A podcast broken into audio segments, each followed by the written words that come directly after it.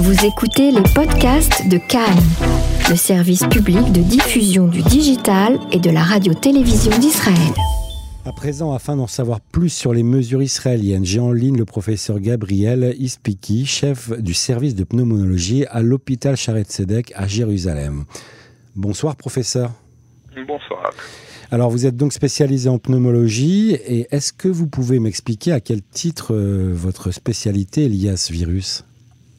Oui, absolument. Alors, je vais peut-être commencer un tout petit peu par vous expliquer ce qu'est le coronavirus. En fait, le virus particulier, donc euh, chinois, fait partie de la famille des, des coronavirus, qui sont des virus qu'on connaît déjà depuis relativement longtemps, depuis la fin des années 60 déjà. C'est une famille de virus qui est susceptible de provoquer des maladies respiratoires plus ou moins graves, allant du simple rhume, toux, euh, fièvre, jusqu'à des pathologies plus sévères, des troubles respiratoires euh, sévères. Donc forcément, comme les patients peuvent présenter de la peine à respirer, mmh. de la toux et bien entendu des troubles respiratoires plus sévères, ça touche euh, les pneumologues, donc, euh, donc nous-mêmes. Alors, alors est-ce que, euh, vu l'état et vu euh, les chiffres euh, qu'on annonce, vu la, propagation, un cas aujourd'hui en dehors de Chine, aux Philippines, les mesures annoncées par le, par le gouvernement, est-ce qu'on est doit commencer à paniquer?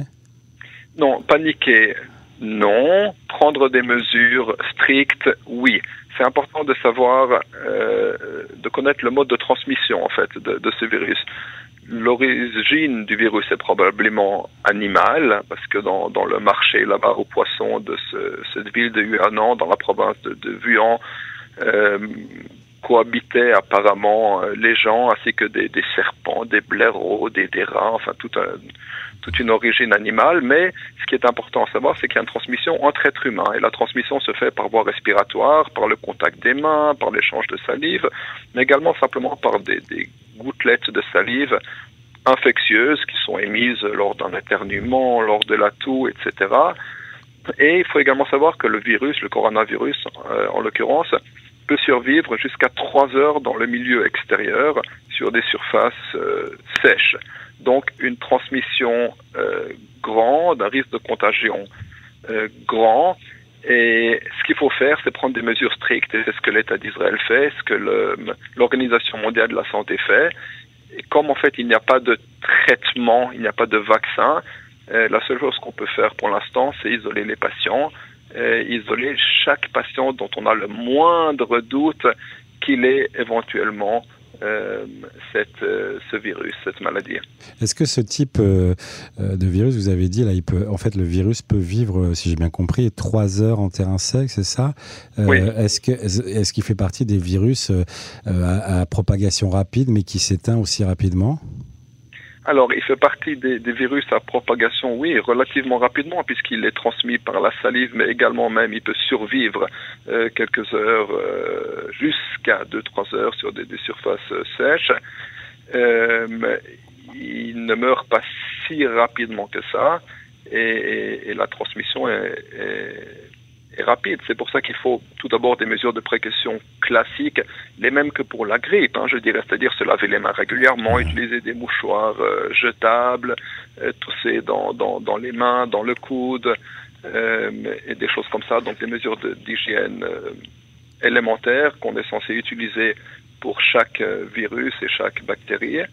Et en plus de ça, la seule mesure de sécurité pour l'instant réellement efficace, c'est, comme je disais, isoler chaque personne dont on a le moindre soupçon qu'elle ait éventuellement été atteinte par, euh, par ce virus.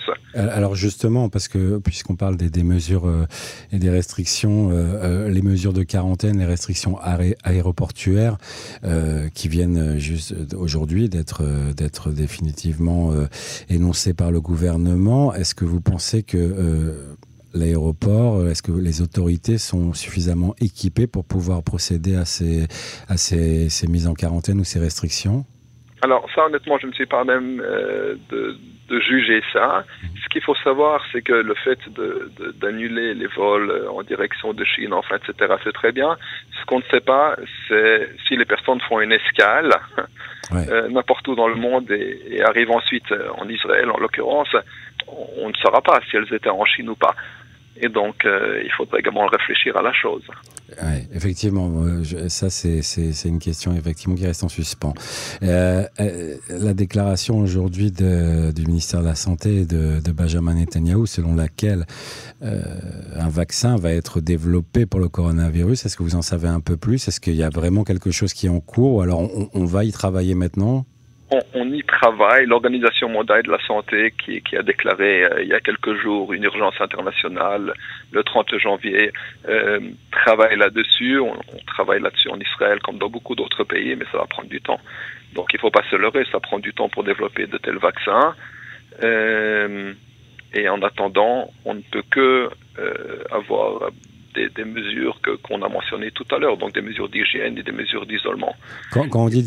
Pardon, excusez-moi, continuez ce que j'aimerais quand même dire, malgré tout, pour ne pas céder à la panique, il y a eu des épidémies comme ça, on les a connues dans le passé. Il y avait l'épidémie du, SARS, mhm.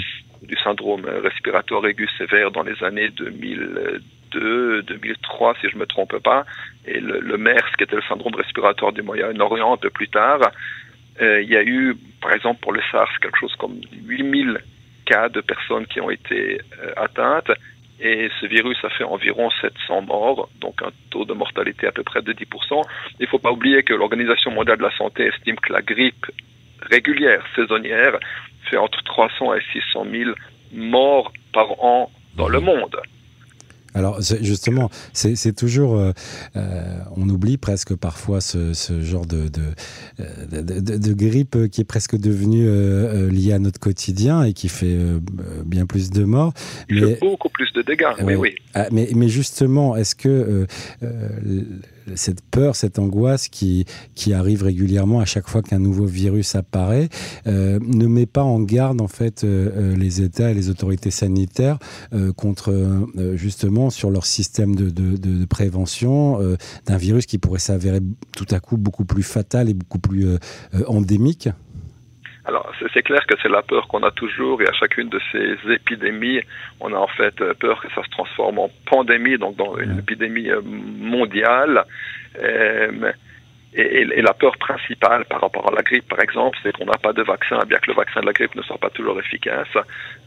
Mais on n'a pas, on, peut pas faire grand chose. C'est-à-dire, c'est pas quelque chose qu'on peut prévoir du fait que les virus euh, subissent des fois des, comme les bactéries d'ailleurs, des mutations. Et donc, euh, même si on développe un vaccin et que le vaccin soit efficace, ça prendra du temps, comme je l'ai dit tout à l'heure, mais même si ça se fait euh, rapidement et que l'épidémie soit endiguée, eh bien, il y aura le risque d'ici quelques années, une nouvelle épidémie se développe suite à une mutation euh, quelconque dans d'un virus. Je, je, profite avant de, avant de nous quitter, professeur.